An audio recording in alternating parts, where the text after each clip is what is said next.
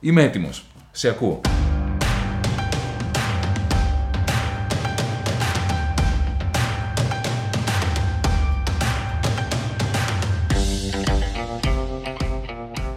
Γιάννη, γεια σου. Με λένε Πέρι, είμαι εκπαιδευτικός και θα ήθελα να σου θέσω το εξής ερώτημα. Υπήρξε αυταρχισμός και καταστολή από την πλευρά της κυβέρνησης, η οποία μετά τις μαζικές αντιδράσεις που υπήρξαν, αναγκάστηκε να πάρει κάποια μέτρα πίσω. Γιατί δεν συμβαίνει το ίδιο και με τα ζητήματα τα εργασιακά. Ενώ υπάρχει πολύ μεγάλη πίεση από την κοινωνία, γιατί η κυβέρνηση δεν παίρνει πίσω τα αντιλαϊκά μέτρα. Σε ευχαριστώ πολύ. Ο λόγος Πέρι είναι ότι το να δέρνουν τα παιδιά στις πλατείες, ο αυταρχισμός του Χρυσοχοίδη, των ΜΑΤ, της ομάδας Δίας, είναι τακτική επιλογή. Το ξεζούμισμα των μισθωτών είναι στρατηγική επιλογή. Και είναι κάτι το οποίο αποτελεί νομοθέτημα πλέον. Είναι ο νόμος του κράτους η άγρια δύση στην αγορά εργασίας. Την είχαμε βέβαια και πριν ψηφιστεί ο νόμος Χατζηδάκη. Ο νόμος Χατζηδάκη έρχεται να εγκαθιδρύσει νομοθετικά αυτή την άγρια δύση στην αγορά εργασίας και είναι κάτι το οποίο δεν μπορούν να το πάρουν πίσω σήμερα, να το ξαναφέρουν αύριο. Είναι στρατηγική νομοθετική επιλογή. Το ποιον δέρνεις, πότε τον δέρνεις, είναι κάτι το οποίο μπορείς να το αυξομοιώνεις από το πρωί, στο μεσημέρι, στο απόγευμα, στο βράδυ. Είναι τακτική επιλογή. Όμως, εμείς στο ΜΕΡΑ25 λέγαμε και προεκλογικά και νομίζω ότι έχουμε επιβεβαιωθεί ότι αυτό που δεν είναι τακτική επιλογή της κυβέρνησης είναι η μεγάλη της ανάγκη για ε, αυταρχισμό διαρκείας, που βέβαια μπορεί να αυξομειώνεται τακτικά και τακτικιστικά σήμερα, αύριο, το πρωί, το βράδυ, αλλά τον έχουν ανάγκη τον αυταρχισμό γιατί όταν ψηφίζεις ένα νόμο Ηρακλή για τα κόκκινα δάνεια, ένα πτωχευτικό δίκαιο, τα εργασιακά, κάποια στιγμή η κοινωνία αρχίζει και βράζει.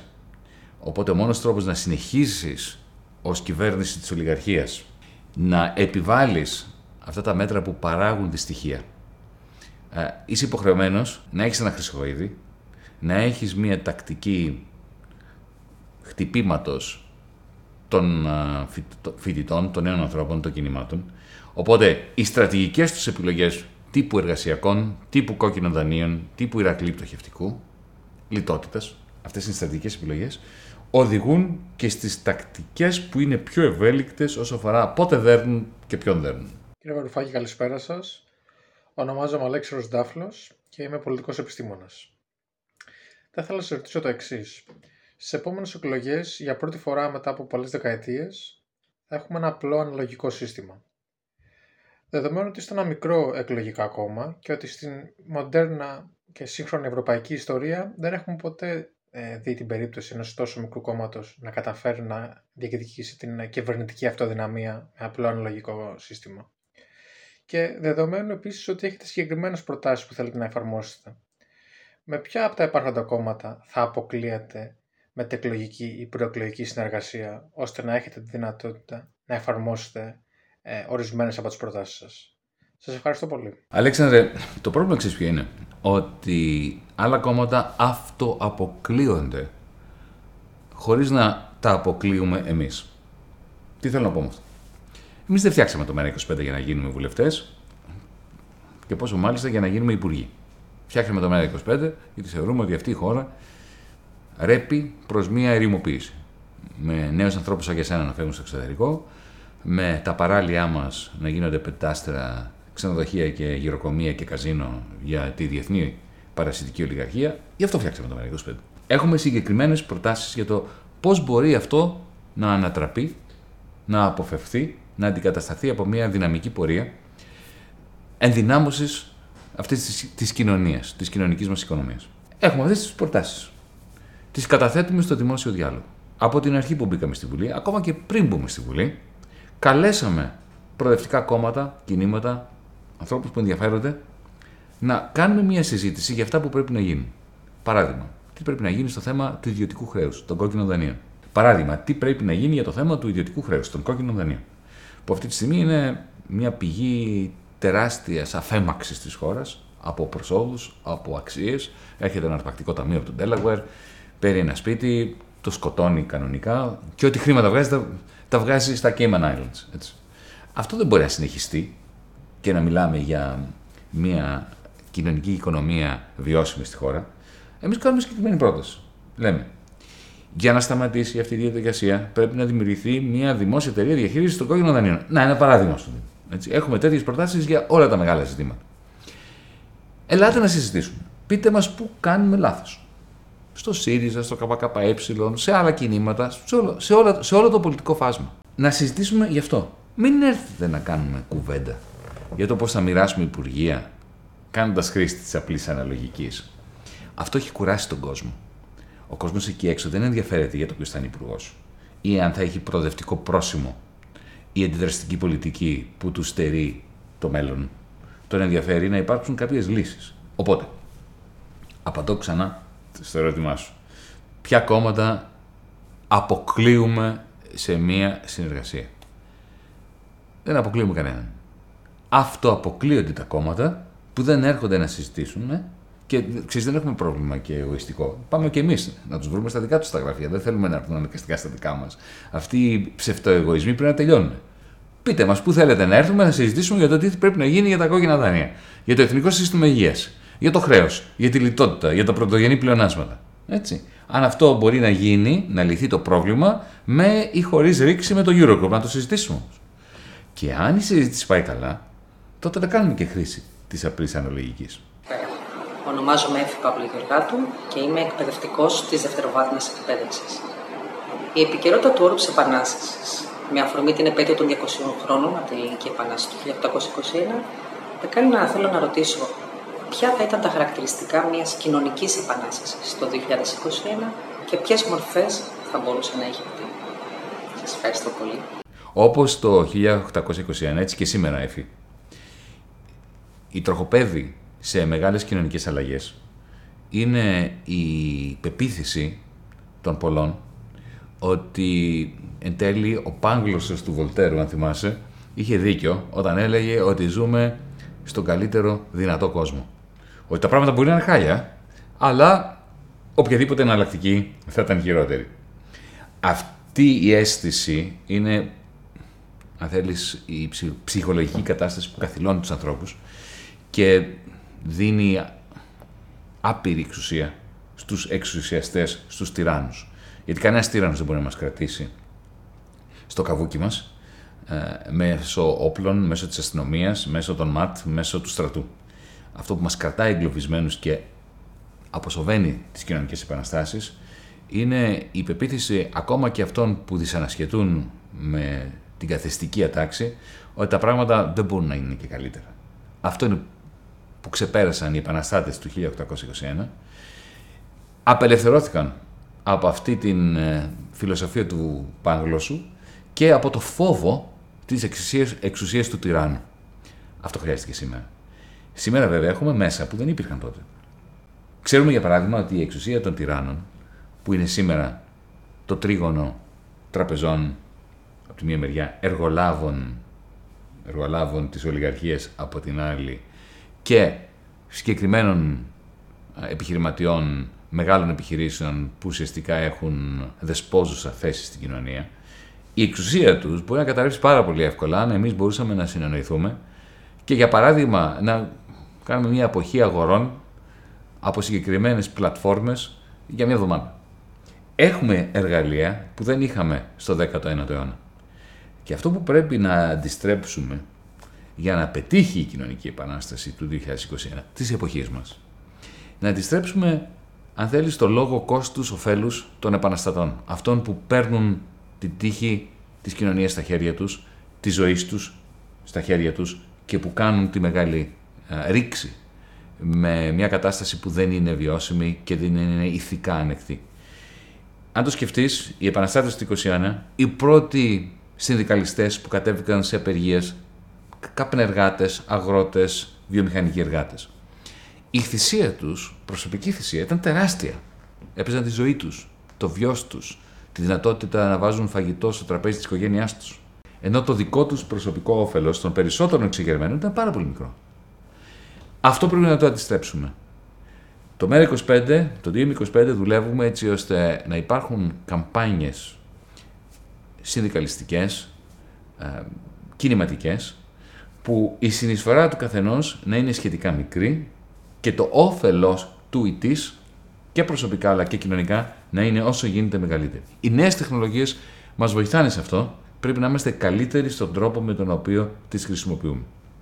Καλησπέρα, ονομάζομαι Τσιαμούρα Ευάγγελος, είμαι φοιτητή των Οικονομικών Επιστημών στην ΑΣΟΕ και θα ήθελα να ρωτήσω τον κύριο Φαρουφάκη γιατί το ΜΕΡΑ25 δεν ανήκει στην κατηγορία κομμάτων καρτέλ που έχουν, που έχουν κυριαρχήσει στο Ελληνικό Κοινοβούλιο; Ευχαριστώ. Ο λόγος, Ευάγγελε, που δεν είμαστε σαν τα κόμματα που εσύ χαρακτήρισες κόμματα καρτέλ στο Ελληνικό Κοινοβούλιο, είναι ότι δεν μας νοιάζει η εξουσία. Για την ακρίβεια δεν τη θέλουμε. Δεν μας ενδιαφέρουν τα αξιώματα. Δεν φτιάξαμε το ΜΕΡΑ25 για να γίνουμε βουλευτές, υπουργοί. Το λέμε και το ξαναλέμε και νομίζω ότι μπορείτε να το πιστέψετε αυτό. Γιατί είναι ξεκάθαρο ότι να μιλήσω και λίγο προσωπικά. Αν ήθελα να ήμουν υπουργός, θα ήμουν. Το απέδειξα ότι δεν ήθελα να είμαι υπουργός. Είναι μια βρώμικη δουλειά που πρέπει να γίνει. Το λέω και το ξαναλέω, μου λένε οι συνεργάτες μου να μην το λέω αυτό.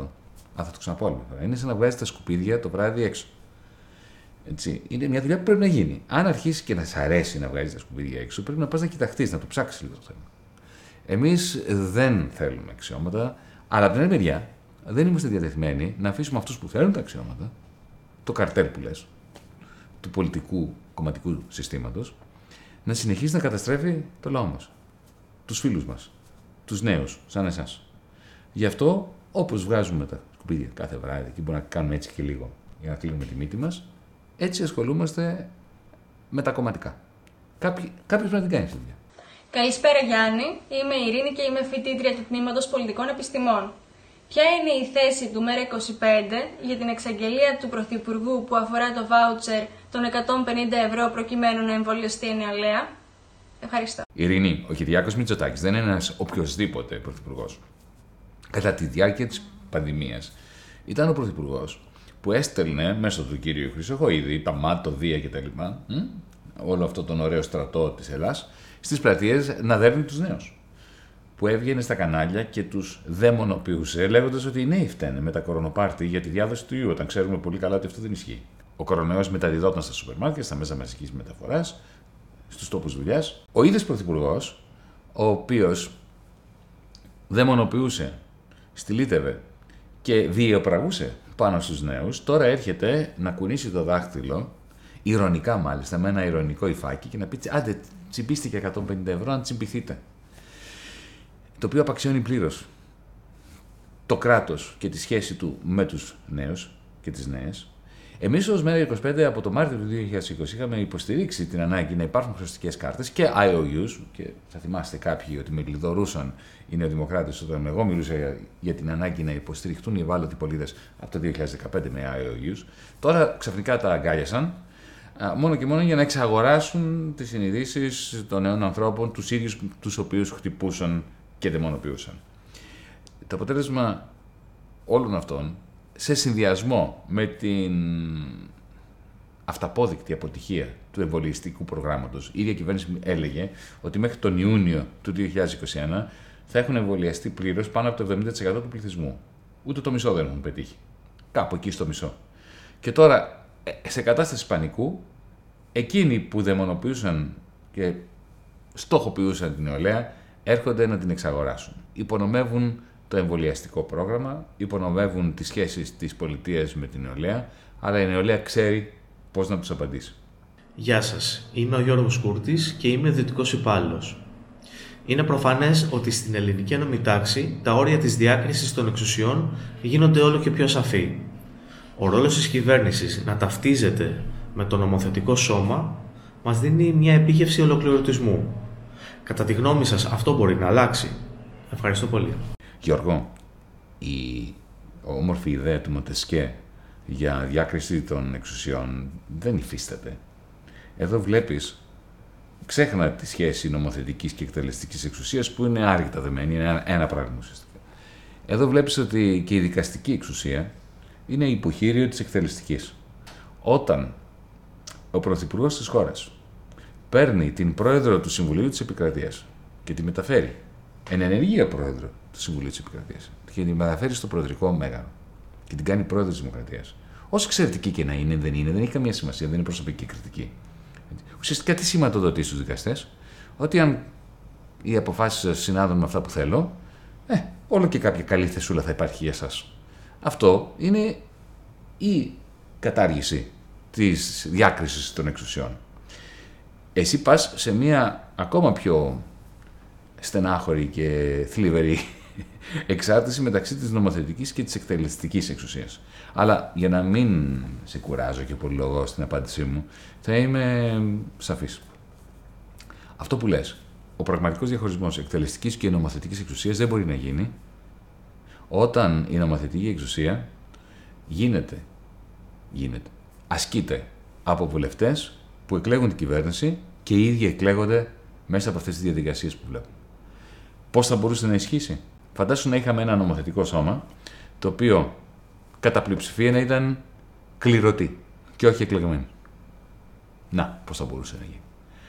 Σου θυμίζω ότι στην αρχαία Αθήνα όλο το νομοθετικό σώμα ήταν οι πολίτες και όλοι οι εκτελεστές των αποφάσεων της Εκκλησίας τους Δήμου ήταν κληρωτοί. Ακόμα και οι δικαστές. Γι' αυτό εμείς στο ΜΕΡΑ25 πιστεύουμε πάρα πολύ στην κληροτήδα. Πιστεύουμε στα διαβουλευτικά συμβούλια κληρωτών και εκλεγμένων πολιτών, τα οποία θα πρέπει να επεξεργάζονται νομοθετήματα, είτε είναι για την παιδεία, είτε είναι για την υγεία, είτε είναι για τα μέσα μαζικής ενημέρωσης, ώστε να μην είναι εξαπάτησης, αλλά να είναι μέσα ενημέρωσης.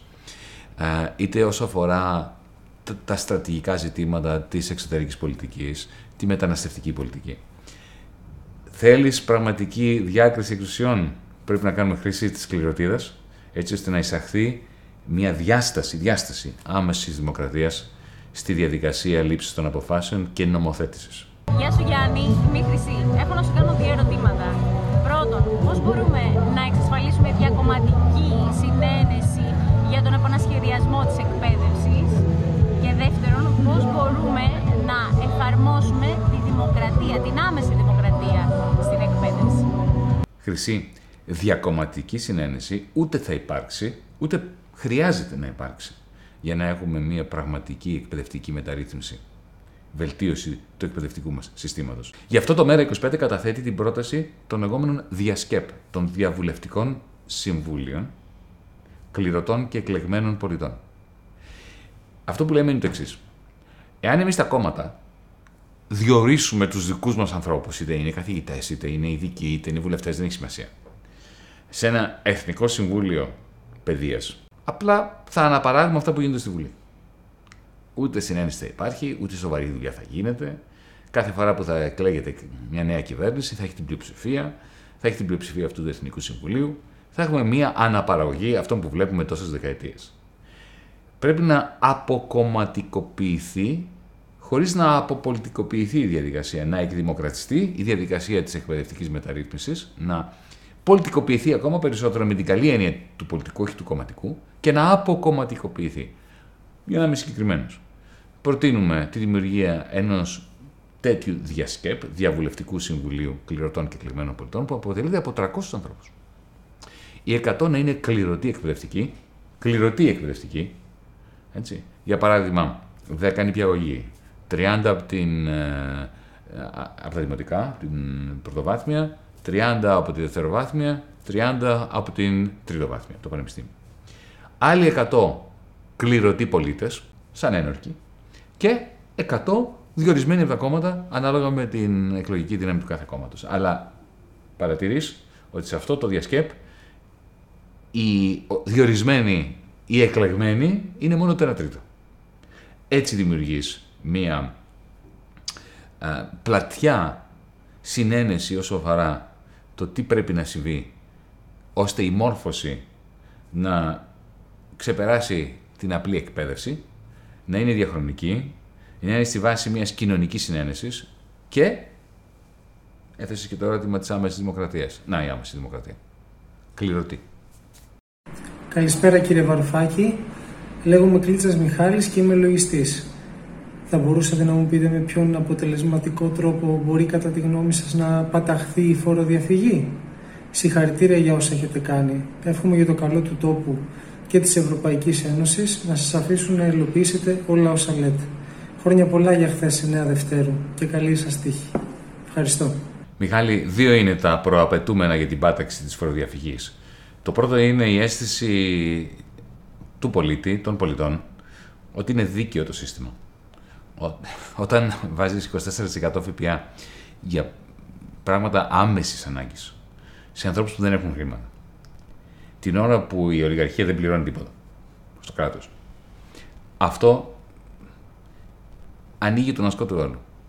Κάνει τον άλλο να νιώθει ότι έχει ηθικό δικαίωμα να φοροδιαφεύγει. Και δεν έχει και άδικο. Για σκέψη του. Οπότε, η δίκαιη φορολογία, οι δίκαιοι φορολογικοί συντελεστές είναι το ένα κομμάτι. Αυτοί που έχουμε σήμερα δεν είναι συμβατοί με την πάταξη της φοροδιαφυγής σε αυτό το ηθικό κομμάτι. Το δεύτερο προαπαιτούμενο είναι να υπάρχει ένας μηχανισμός ελέγχου. Το 2015, τους λίγους μήνες που ήμουν στο Υπουργείο Οικονομικών, μαζί με τον Παναγιώτη Δάνη, τον ε, ειδικό γραμματέα του ΣΔΟΕ, έναν εξαιρετικό άνθρωπο, φτιάξαμε μια μικρή ομάδα, ε, αδιάφθορη και αποτελεσματική. Και κάναμε το εξής. Καταφέραμε με πάρα πολλούς κόπους και τεράστια πίεση που άσκησα προσωπικά στους τραπεζίτες τότε, να πάρουμε ένα πλήρες αρχείο όλων των τραπεζικών μεταβιβάσεων για 15 χρόνια. 2000 με 2014-2015.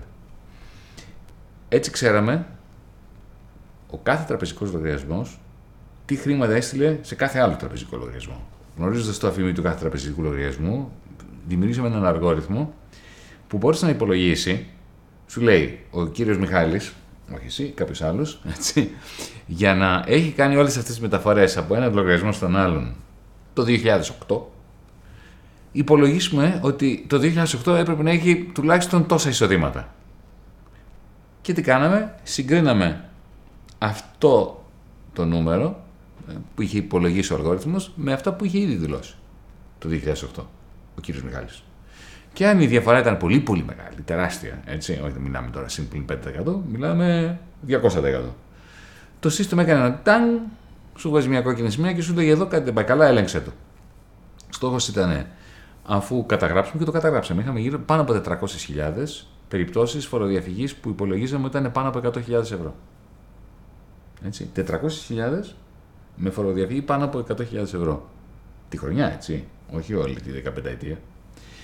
Και στόχο είχαμε να του, σε μια συνέντευξη τύπου, ο Υπουργός Οικονομικών, εγώ τότε, να έλεγα: Παιδιά, ξέρουμε τι κάνετε.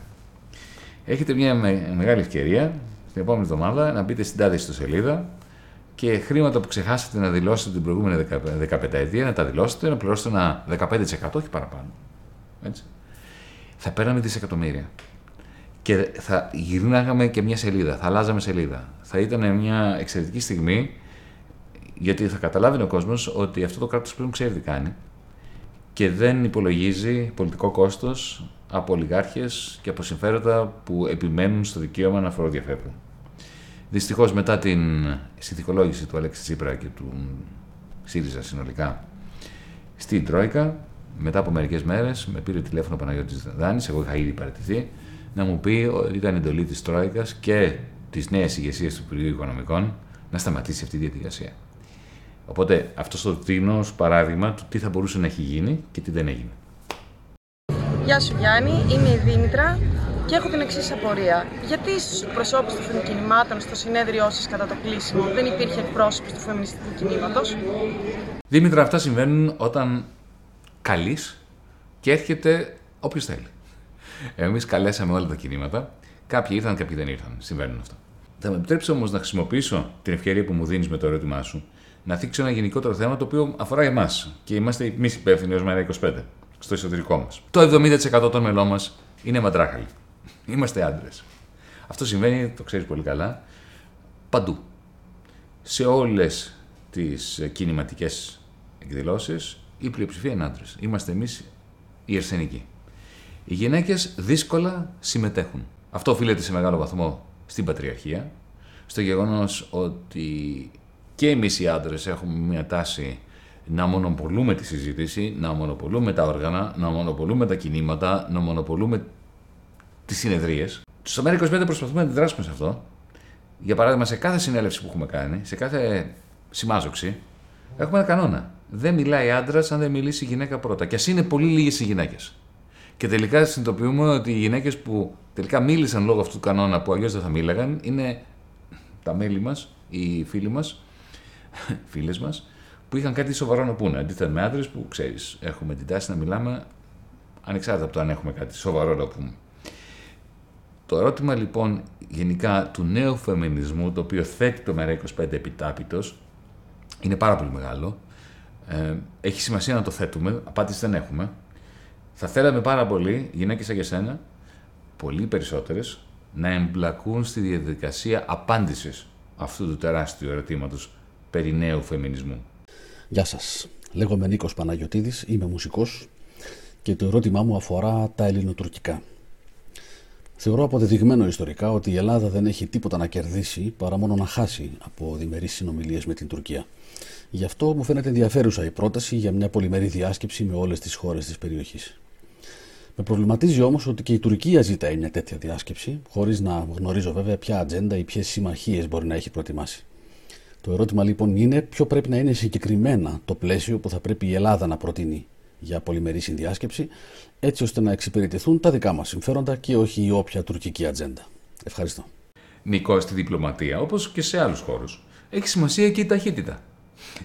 Πρέπει να σου θυμίσω, για αυτό που λες, ότι πρώτα εμείς, και συγκεκριμένα εγώ στην Βουλή, κατέθεσα την πρόταση για μια πολυμερή διάσκεψη ή συνδιάσκεψη των χωρών της Ανατολικής Μεσογείου. Και μετά από δύο-τρεις μέρες βγήκε ο Ερντογάν που ξέρεις, η ομάδα του είναι αρκετά γρήγορη και σβέλτη, πήρε την πρόταση αυτή και αντί να την κάνει πρώτα ο Έλληνας Πρωθυπουργός, την έκανε ο Ερντογάν. Έχει σημασία να είμαστε γρήγοροι, να έχουμε γρήγορα ανακλαστικά. Ο Έλληνας Πρωθυπουργός έχασε αυτή την ευκαιρία. Βέβαια, ο Ερντογάν δεν το εννοεί. Προσπάθησε απλά να υποφεληθεί από την ανικανότητα του Έλληνα Πρωθυπουργού να πάρει αυτή την ιδέα και να την κάνει δική του. Ω προς τις λεπτομέρειες.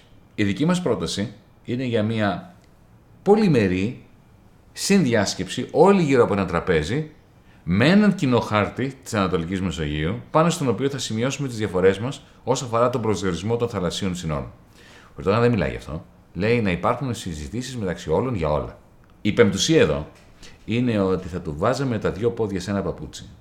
Αν η ελληνική κυβέρνηση καλούσε αυτή τη συνδιάσκεψη με μοναδικό θέμα τον προσδιορισμό των θαλασσίων συνόρων, χωρίς επιδιαιτησία ούτε από Μέρκελ ούτε από οι Ηνωμένες Πολιτείες, κάτι που δεν θέλει ο Ερντογάν, γιατί ξέρει ότι αυτή η επιδιαιτησία θα είναι ισόφελό του.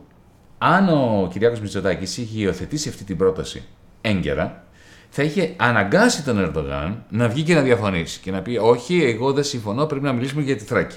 Τότε γιατί ο, να έρθει ε, αντιπροσωπεία από τη Λιβύη ή από την Αίγυπτο να μιλήσουμε για τη Θράκη ή δεν τους ενδιαφέρε. Οπότε θα είχαμε κερδίσει πόντους από αυτό. Οπότε είναι κατακλείδη. Η πρόταση είναι πρόταση του ΜΕΡΑ25. Έγινε καλή την πίστη στην ελληνική κυβέρνηση, έστω και του κ. Μητσοδάκη, να την υιοθετήσει. Εκείνος δεν την υιοθέτησε. Και μετά ο κύριος Ερντογάν χρησιμοποίησε τη δική μας πρόταση και το γεγονός ότι ο κύριος Μητσοτάκης δεν είχε αυτά τα ανακλαστικά και δεν έκανε αυτή την επιλογή για να τρολάρει ο κύριος Ερντογάν τον κύριο Μητσοτάκη. Με αυτές τις 10 ερωτήσεις κλείνει το πέμπτο πρόσωπο με πρόσωπο, face to face. Ευχαριστώ για τις ερωτήσεις σας. Παρακαλώ, στείλτε κι άλλες. Θα κάνουμε το διάλειμμα το καλοκαιρινό. Ραντεβού το Σεπτέμβριο που λέμε και στο κινηματογράφο, με τα πρωτοβρόχια, για να απαντήσουμε στις ερωτήσεις σας. Έχει πολύ μεγάλη σημασία, δεδομένου ότι ζούμε σε μια χώρα όπου τα μέσα μαζικής εξαπάτησης εξαπατούν. Να δημιουργούμε τα δικά μας μέσα να υπάρχει άμεση επικοινωνία μεταξύ μας. Άλλη μια φορά ευχαριστώ για τις ερωτήσεις σας.